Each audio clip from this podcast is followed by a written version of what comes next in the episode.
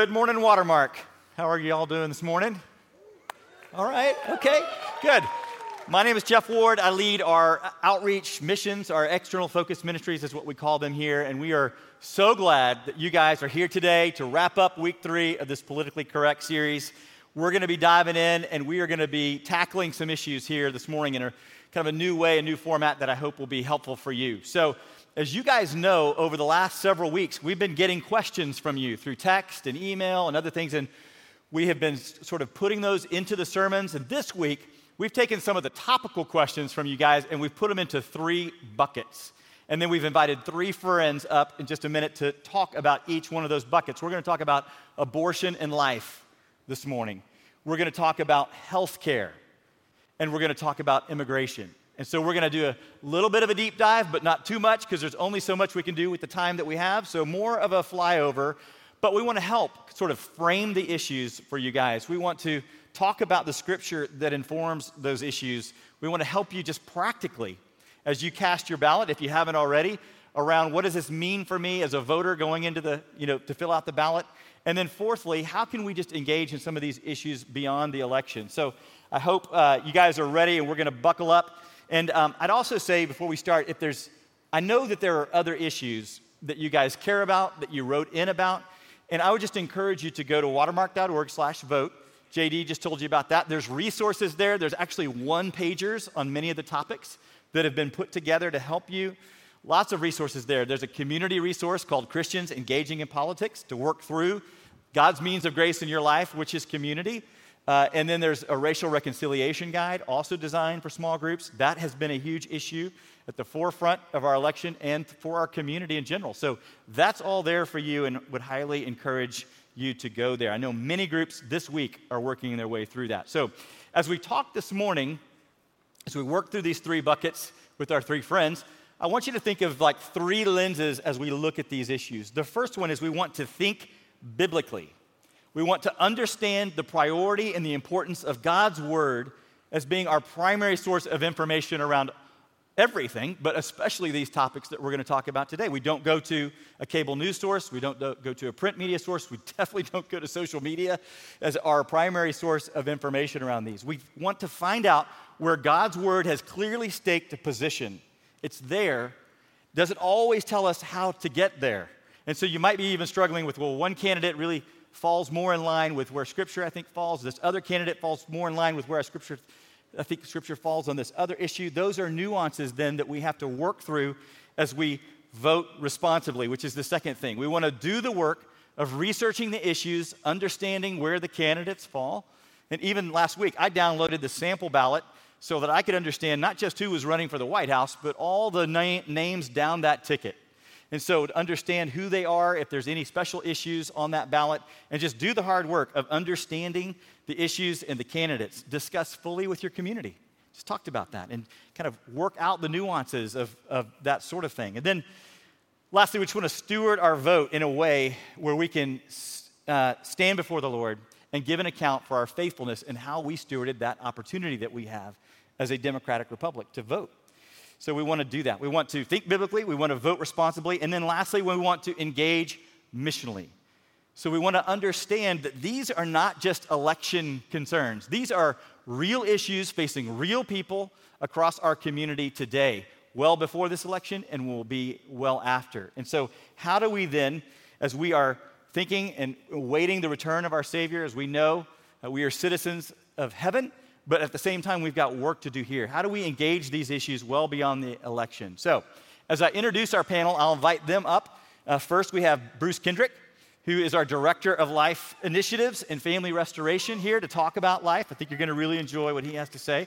Christy Shermack, who is our Director of Watermark Health Initiatives, which includes our two standalone clinics and our mobile clinic, and works with medical professionals across our body and works with people across the community and meeting healthcare needs. And then Jermaine Harrison, who is our director of high school ministry, Shoreline is what we call it. And so he's here to talk about immigration, a little bit of his personal journey, and I think you're going to be blessed by all of it. So let's start with the most important work, which is prayer. And so, Jermaine, why don't you lead us out? Let's do it. Lord, thank you so much for today. Thank you for life and health and strength. And thank you for this opportunity that we have to open your word and to remind ourselves of what's true and to use the principles uh, in your word to inform how we should think and, and vote and, and engage with our world. And so thank you, Lord. Be with us. I pray that if there's anyone here or listening, watching online that does not know you, that today would be the day that they, they come to know you as Lord and personal Savior. We love you. In Jesus' name, amen. Amen. Terrific. Let's just jump in. Bruce, so uh, as we know, abortion is always at the forefront of our election cycle issues that we talk about. Um, we're almost midway through a new Supreme Court nominee in her confirmation process, and so there's been lots of questions about Roe v. Wade, the 1973 seminal decision around abortion. And so, could you just help us? And also, too, I'd say in the last year and a half to two years, there's been states and local jurisdictions enacting policies and procedures, you know, around abortion, restricting it or advancing it in some cases. And so, could you just frame up for us sort of the challenge that we're facing as a country on this issue? Yeah. Uh, so let me start by saying every time we bring this up, uh, it feels like we would be remiss to not address the fact that this isn't just about policies. This is about actual people and lives. And so if you're a woman or a man who's in the room or watching online at home or just picking this up, you know, on social media, you know, two weeks from now or something, uh, I think what, what often happens is there's this sort of voice of condemnation and this voice of shame that says, hey, remember uh, that abortion's a part of your story, that there's, there, there's this somehow this exception, this unforgivable sin that Christ didn't die for, and yet um, you're surrounded by people in this room who know what it is to be forgiven. Uh, not because we are righteous, uh, as Psalm 103 says, it, it, talks about how God doesn't deal with us according to our sins or repay us according to our iniquities, that He separates our sin as far as the east is from the west. And so I mean, we want to invite you into experience that kind of forgiveness and that kind of freedom. Uh, and yet, at the same time, as we talk about this, we are talking about our role as the church in holding the government accountable to its role, uh, which is primarily to protect and justice. And so I want to kind of frame up um, a few things around the current situation. And first is just statistically kind of where we are.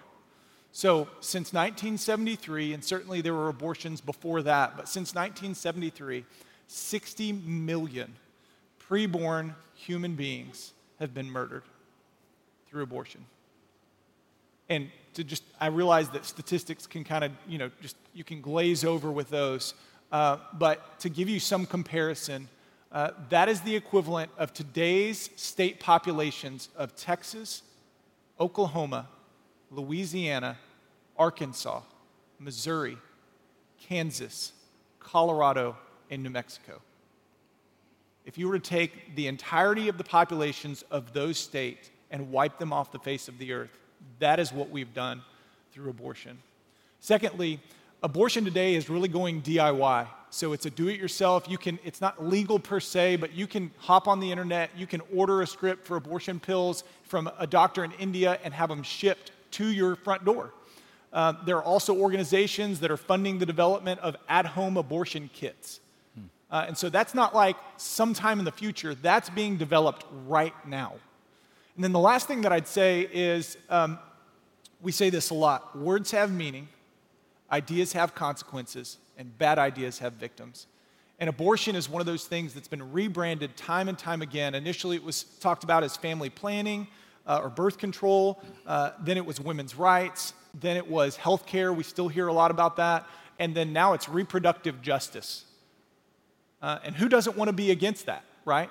I even heard recently a pastor say something to the effect of we have to care about abortion for the preborn and abortion for the postborn. And as I just kind of pondered that, I went, gosh, man, that is, that is a crazy way to raise the value of other issues beyond the life issue. Because no other issue is being dealt with. No other human beings on the planet are being dealt with like the preborn in the scale that they are being um, terminated. And so uh, that's something that, as we think about politics, as we think about this election, if you're wondering, like, why does the church keep making a big deal of this? That's it. That's why. So, Bruce, we know we're created in God's image. We know that God knit us together in the womb.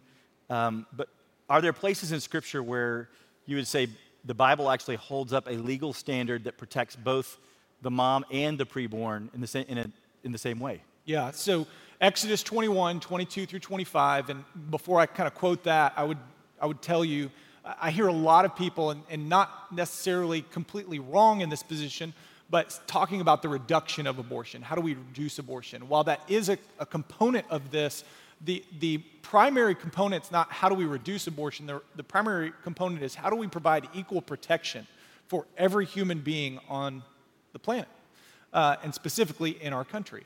So, Exodus 21, 22 through 25 says that if two people are fighting and they strike a pregnant woman, causing her to give birth prematurely, but there's no serious injury, you're to have them pay a fine for whatever the husband demands and the court allows. But if there is serious injury, you're to take life for life, eye for eye, tooth for tooth, hand for hand, foot for foot, burn for burn, wound for wound, bruise for bruise.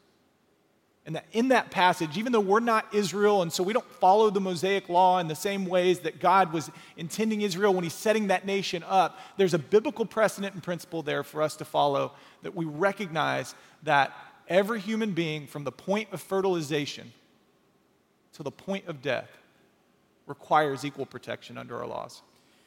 So then help us just move practically now as we walk into the voting booth. How can we, Yeah. what do we think about these things?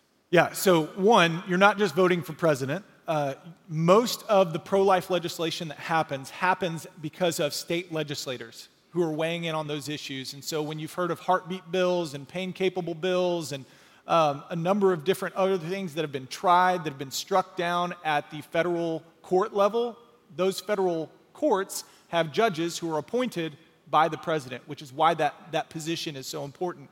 But even recently, uh, here in the state of Texas, well, 2013, uh, we put forward legislation that effectively said, hey, if the abortion industry wants to treat itself as healthcare, then it should maintain the same standards as the medical industry does. And yet, because of Roe v. Wade, they get this kind of weird uh, loophole that it, it's not. It's not done that way. Um, and so, certainly, there are other states that have expanded abortion recently. Uh, New York and Virginia expanded abortion all the way until birth. And uh, Delaware even said, hey, we want to reduce abortion. And so they effectively prescribed um, long term birth control uh, to women who are of childbearing age that do not want to be pregnant to prevent them from getting pregnant. And so we seriously have to raise the question of, as believers, what are the implications of saying we're going to fund birth control for you, especially if that birth control is an abortifacient? And I'll let you look up abortifacient on your own, uh, as well as eugenics and some of those other things that contribute to the history of abortion and where we've come. But um, those are some of the things to think about when, when you're looking at people down ballot. And then, uh, certainly at the presidential level, you've got kind of two primary issues, and that is uh, judicial nominees and funding. And so, um, I, I, also hear lots of people say, hey, is, is the president really doing anything to impact abortion in our country? The answer is yes. Straight up, yes. Um, so, yes, through judicial nominations, and then yes, through funding. So, the pro choice candidates typically want to use taxpayer dollars to pay for abortions or connect, tie to abortions uh, here domestically, as well as tie it to foreign aid, um, which is another problematic issue.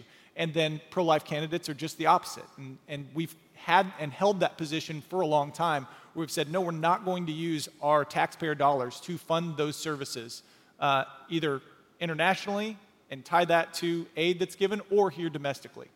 So I hear you saying it's really important who's in the White House, but also super important who's Yeah. in the both the federal and the state legislature because they're the ones that work out some of these laws that ultimately help protect the preborn. Yeah, and I'm happy to unpack any of that. I realize there's more nuance and complexity to that. And personally, I've tried to find like, hey, is there a chance that you know this this makes more sense? And weighed all those things out. And every time I, I find myself coming back to that equal protection issue that, Yeah. that continues to kind of become secondary. It's good. And so now, follow, as followers of Christ, what, can- what can we do beyond the election to engage in this topic? Yeah. Well, I've got the best job on our staff. I think I've shared that before. I don't know. But uh, I really do have the best. I go up against either of you.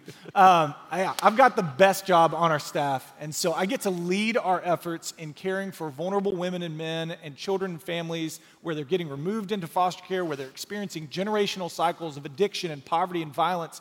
And uh, it is this incredible privilege as well to serve women and men with unexpected pregnancies and past abortions. And so I've got a picture of my friend Tia up here. Uh, Tia came and joined our unexpected pregnancy mentoring team and just said, Hey, I want to walk alongside a woman who has an, uh, an unexpected pregnancy, help her make a choice for life, help her, help her care for that child, uh, that we're not just pro birth.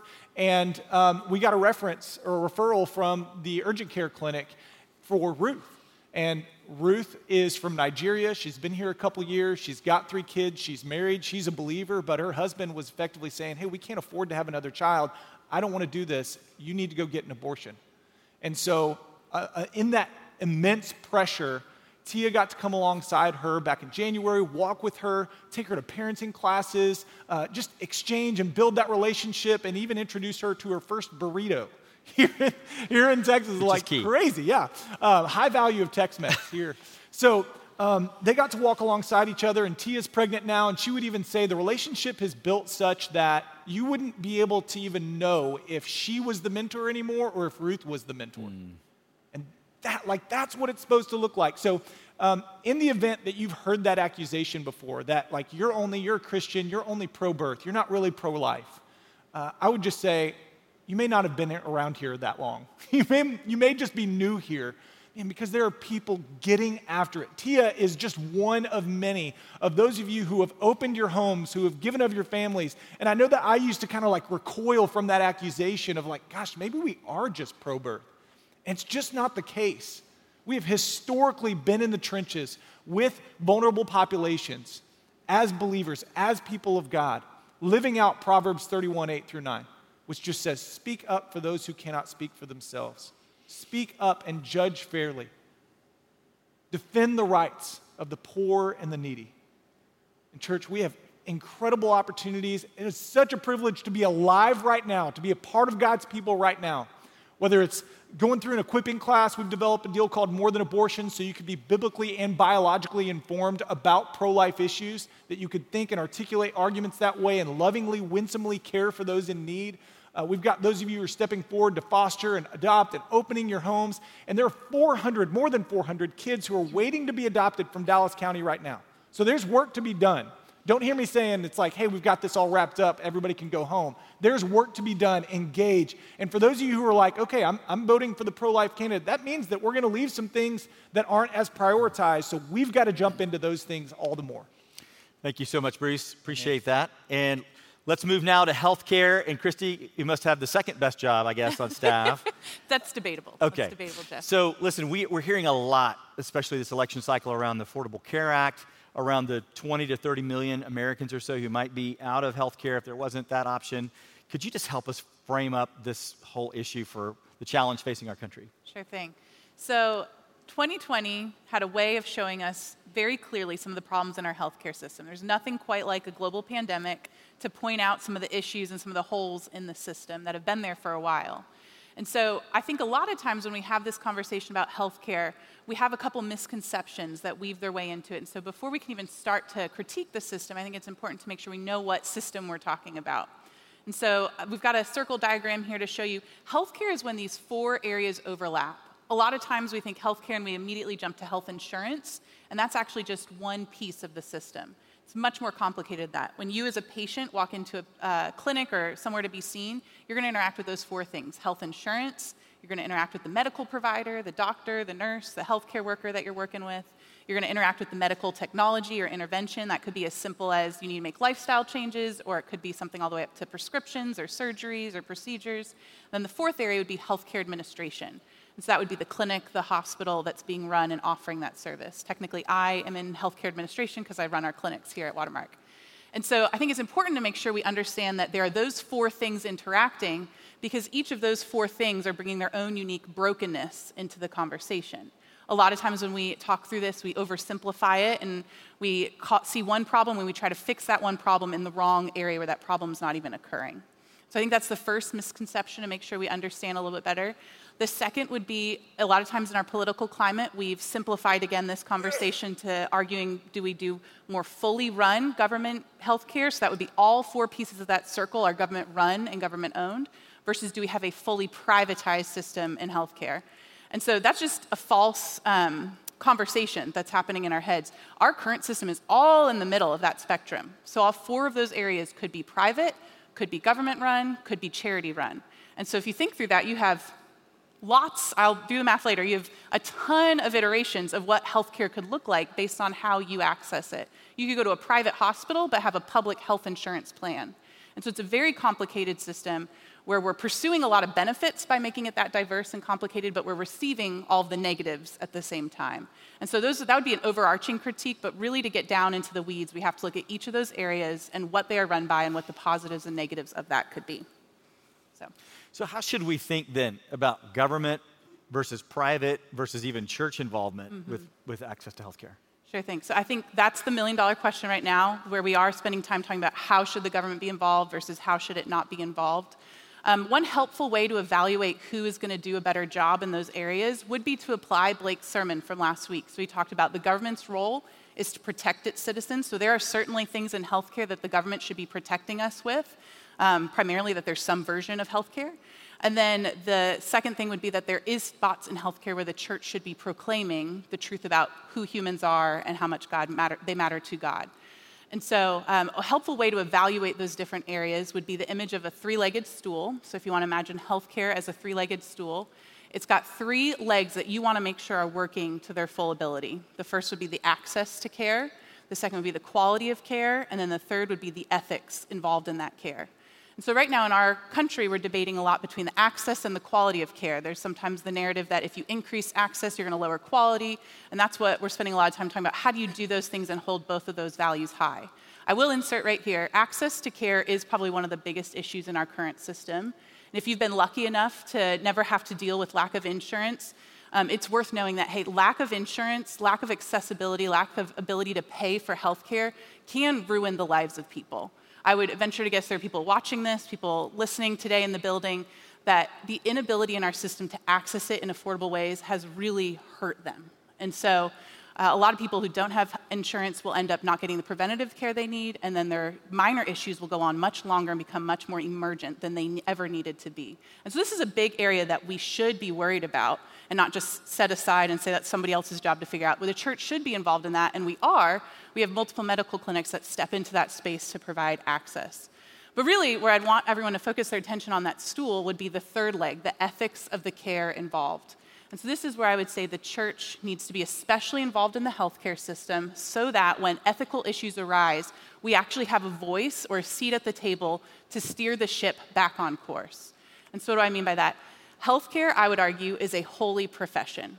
There's something beautiful and holy happening in the moment when someone who has innate dignity, value, and worth that God loves so much that he sent his son to die for them, they show up and they say, Hey, my body is broken. I'm living on a broken earth. I need help and a healthcare professional stepping into that very holy space and offering suggestions, decisions, direction for better health. And so it's important to make sure that the church is involved in that conversation because it's riddled with ethical issues. So we already heard from Bruce about abortion. Uh, when does life begin? That is a huge ethical concern right now in healthcare, all the way to the other end of the spectrum. What does it look like to die with dignity? A lot of our country is talking about that is an ethical issue in healthcare. And then there's a million different things in between the conversation of when does life begin and when does it end um, that are real conversations that are being debated in our courts, such as when and how should providers have to provide hormone therapy treatments for people that want to transition genders. So these are real things happening in our country today. This isn't some future what if concern. And so I would say the church needs to be involved in some format. No matter how you'd apply that to those four circles, the church needs to be involved in some format so we can speak into those very real issues.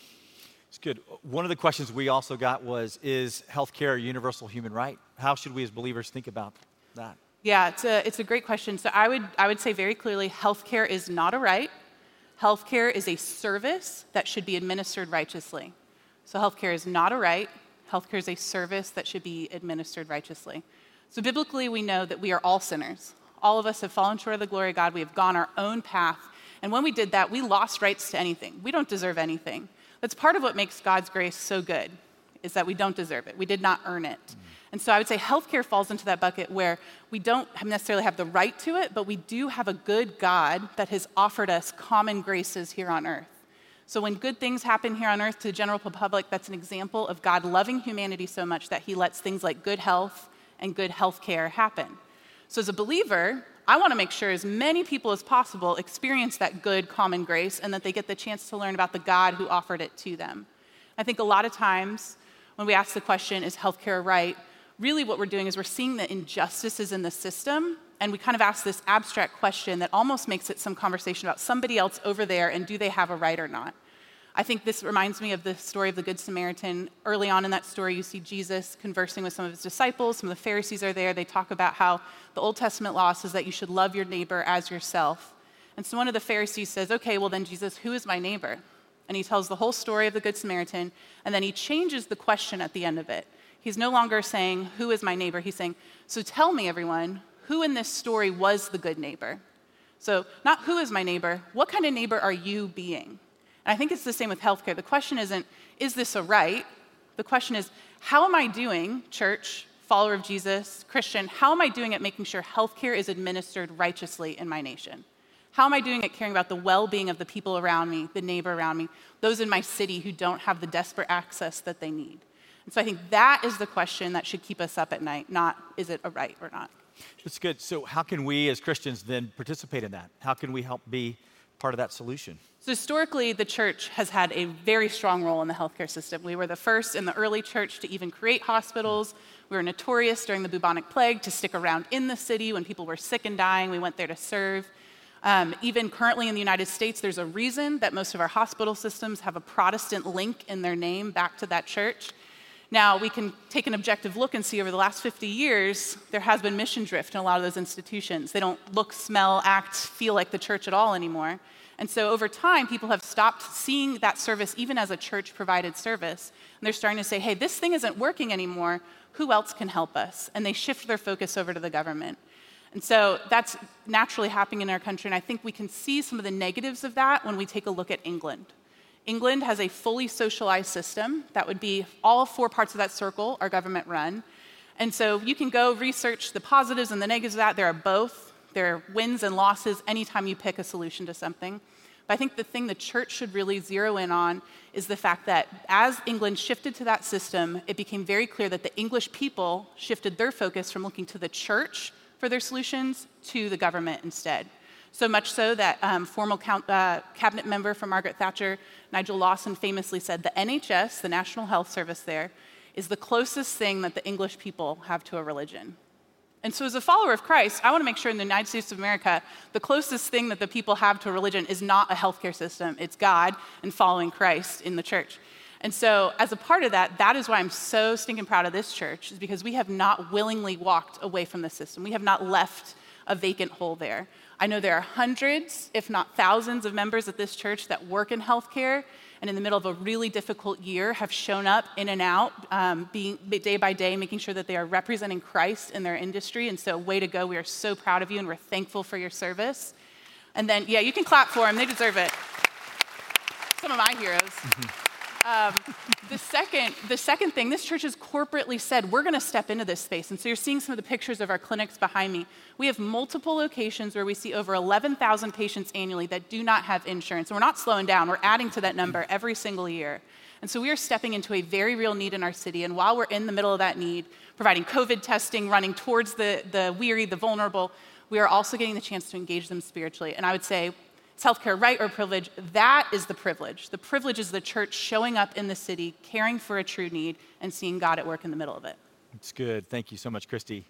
Uh, okay, so we got the best job on staff, the holiest of professions. Here we go, Jermaine. It's a hard act to follow, but let's talk about immigration for a minute. So, uh, this is a huge issue. We know our administration holds strong opinions around legal immigration, illegal immigration. We know it's not just a national issue, it's a state issue because we are a border state. It's a metroplex issue because we actually, uh, not many people realize, we resettle more refugees here in the metroplex than any other place in the country. Um, we've got international students that are here that are being educated and uh, you know, learning, and then uh, will return to their countries as leaders and influencers. And we have UTD down the road with 8,500 international students. They're ninth in the country, I believe. And so this is an issue that's front and center for us. And so, could you just help frame up the challenge for us around the topic of immigration? Yeah, absolutely, Jeff. Well, th- this topic is very complex, as you can imagine, or as you, you already know. And I want to like distill it down to probably the core of the problem that, I, that I've seen is that many people, many Christians, feel like they have to choose a side when it comes to the issue of, of immigration. To choose either care and compassion on the one hand, or submission to and respect for laws on the other hand. And, and so there's this, this, this feeling this challenge that we face where it's like, man, do I want to be marked as someone who cares and has compassion for immigrants, or do I want to be someone that uh, you know, obeys and follows the law of the land? And I'm here to share with you from God's word that it is possible to have both, to have a well balanced biblical perspective of care and compassion for the immigrant, while at the same time submission to and respect for laws that are meant to um, preserve our land and to protect our citizens and to allow for human flourishing. And so, to that end, they've invited uh, an immigrant on stage to help set the stage for that. And in the words of Lin Manuel Miranda in Alexander Hamilton, immigrants, we get the job done. All right, there you go.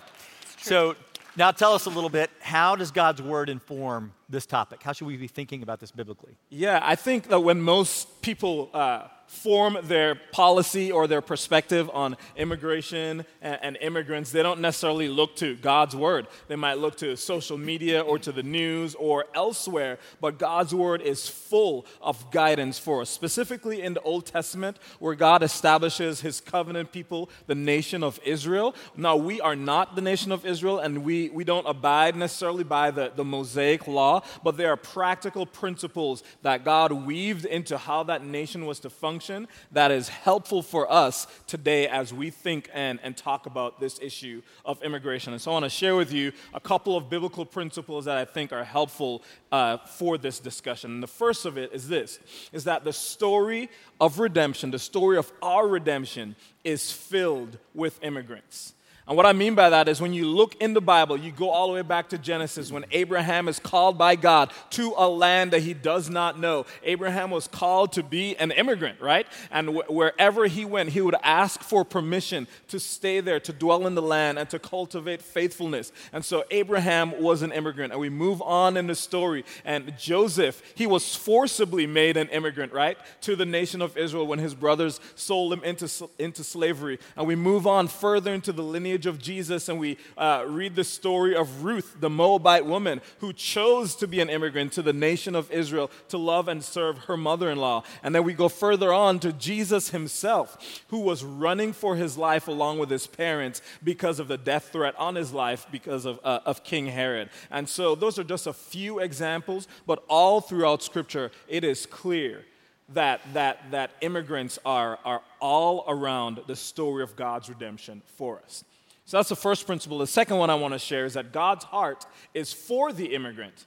And so he invites followers of Jesus, those of us who've placed our faith and trust in him. And if you're not a follower of Jesus, I hope you become one because it's awesome. But God's heart is for the immigrant, and he invites followers of Jesus to care, to care for, and to show compassion toward immigrants. And we see one example of that that I want to mention in Leviticus chapter 19, verses 33 and 34, which says, When a stranger sojourns, so being a legal immigrant, someone who's asked for permission to be there, footnote, there are a couple of different words used for immigrant in the Old Testament. This is just one of them, and you can uh, research the others, but specifically, this is talking about uh, a legal immigrant to the nation of Israel. It says, When a stranger sojourns with you in your land, you shall not do him wrong. You shall treat the stranger who sojourns with you as the native among you, and you shall love him as yourself, for you are strangers in the land of Egypt. I am the Lord your God. God's heart is for the immigrant and our heart should be as well. And the third principle I want to share is that God's word is clear that everyone, including immigrants, should obey the law of the land. And so, when these uh, sojourners were to become a part of the nation of Israel, there were certain laws and customs that they were expected to follow. And so, we see an example of that in Numbers chapter 15, verses 15 and 16, where it says, There shall be one statute for you and for the stranger who sojourns with you, a statute forever throughout your generations. You and the sojourner shall be alike before the law the Lord. One law and one rule shall be for you and for the stranger who sojourns with you. In other words, an immigrant or a citizen of the nation of Israel were supposed to abide by the laws and customs of the land. And similarly, by extension, uh, immigrants and citizens of our country are supposed to abide by the laws of the land. And, and we have an opportunity to care for immigrants that come here and not, not uh, take advantage of them because maybe we can uh, get them to do the same job that a citizen would do for way cheaper. There's so many things that God's word is calling us to be careful about in this, in this idea that it's, it's very clear that we should obey the law of the land, all of us, citizens and immigrants. Good. So we don't want to waste our shot when we go into see what I did there? Yes. To the, to the voting booth. You're awarded no points. Oh, okay. So, but how do these biblical principles now? How do we, when we walk in and we vote, how should we be thinking?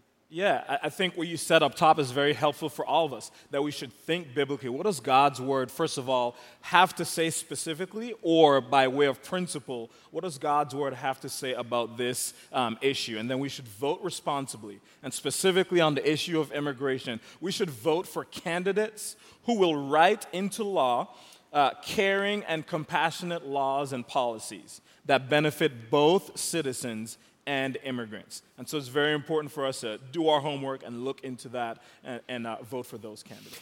That's good. And so these are not just abstract principles for you, right? I mean, you've lived this, you know, in your immigration journey. So could you just share with us a little bit about the last 10 years for you and what that process has been like? Absolutely. So to set that up, I want to show you a picture of myself back in 2010 leaving my home island of St. Martin. Uh, that picture, I look as 2010 as you possibly can in there. Um, I have a, a, a, white undershirt under my polo. I have a Blackberry, all this stuff. So I was moving from St. Martin to, to go to seminary here in Dallas um, with a suitcase full of books and one full of uh, uh, shoes and one full of clothes. And so, man, the Lord uh, brought me to this place, and my story of immigration is one of many. There's some people that come here uh, literally running for their lives you know, refugee and asylum seekers. And there are people that come here looking for um, just better opportunity or, or better education. And so for me, over the last 10 years, I've applied for student visas and multiple work visas, and most recently, uh, green card. And that process is long and exhausting and uncertain and expensive. Specifically, man, the application fees, the travel, lawyer costs, all of those things for me personally over the last 10 years have amounted to around $20,000.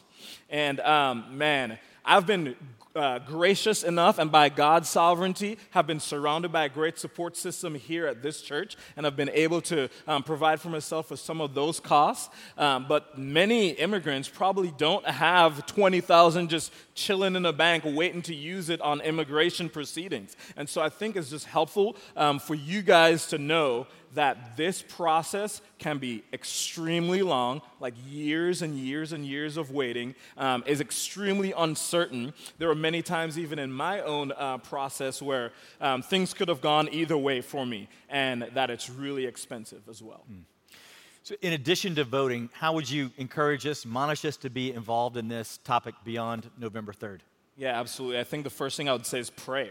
Um, it sounds cliche, but it is the most important thing that we can do to pray for our elected officials um, because, like we said at the front, this, this topic is, is so complex, right? And if it was easy, it would have been solved and we would have been good by now, but it's not. And so we should be praying for those who are writing those laws or enacting those laws to, to be marked by care and compassion as well. So pray um, for elected officials. Secondly, I would say um, build relationships with immigrants you know in this in this uh, church, we have around 70 different nations represented. And so that's a great opportunity right here or next door to you or at your workplace to um, begin conversations and, and build friendships with people um, who are from all across the world. Like God has brought here um, to, to, to be a, a, friend to you and an opportunity to minister and serve. Uh, third, I would say to increase knowledge. Like do some research. Like what is DACA? What does it mean when we hear them talking about policies like catch and release or zero tolerance? What are those things? Um, it's very helpful to just stay informed rather than just seeing the graphic images on you know, social media or on the news and, and forming an opinion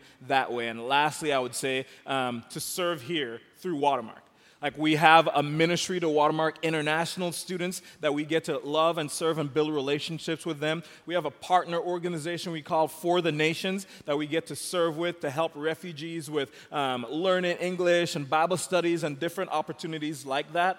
Um, you can also partner um, with our, our, our ministry partner, Compassion International in El Salvador, where we are on the front lines of helping the church and the community there to help those communities flourish to where um, those folks who are fleeing um, for their lives can have a better opportunity to flourish in their land. Terrific. Thank you so much. Hey, would you join me in thanking our panel? It's awesome.